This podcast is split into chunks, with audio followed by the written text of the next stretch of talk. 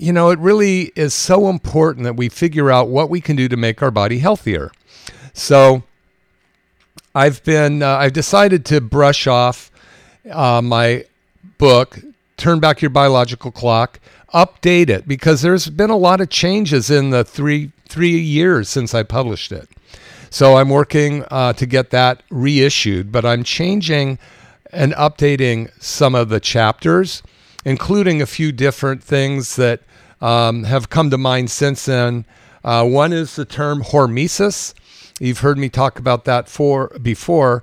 It's just the the fact that your body loves change and it loves stress in short bursts. So, you know, it's like when you, for for instance, um, when you jump into a cold plunge, maybe some of you go to, you know, the spa and you jump into the cold, cold plunge, and that does something to your body. It shocks your body. Now, if you stayed in that cold plunge forever, it probably freeze to death, right? But when you jump in for a moment and get out, it changes your environment in your side your body. It changes your immune response and it causes every cell in your body to wake up and do something. So that's a hormetic change.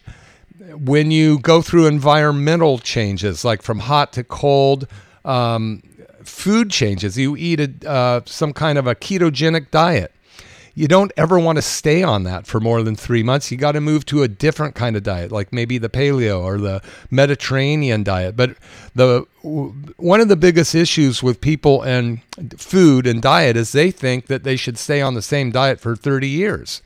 It becomes unhealthy to be on the same diet all that time, especially when you consider what's going on with our food sources. They're just depleted of so many minerals I've talked about um, when you even go to the farmer's market to make sure you don't buy from the same farmer or same booth every week. Go and get your rainbow chard at a different booth because the microbiome in the soil of that farm, of each farm, is different. And those microbiome um, are essential to help helping your plant for instance, the chard, get the nutrients that it needs that when you eat it, the microbiome in your gut now will take and digest that so we can utilize it. And so that's a hormetic change when you change the foods you eat or the farms that you buy your food from.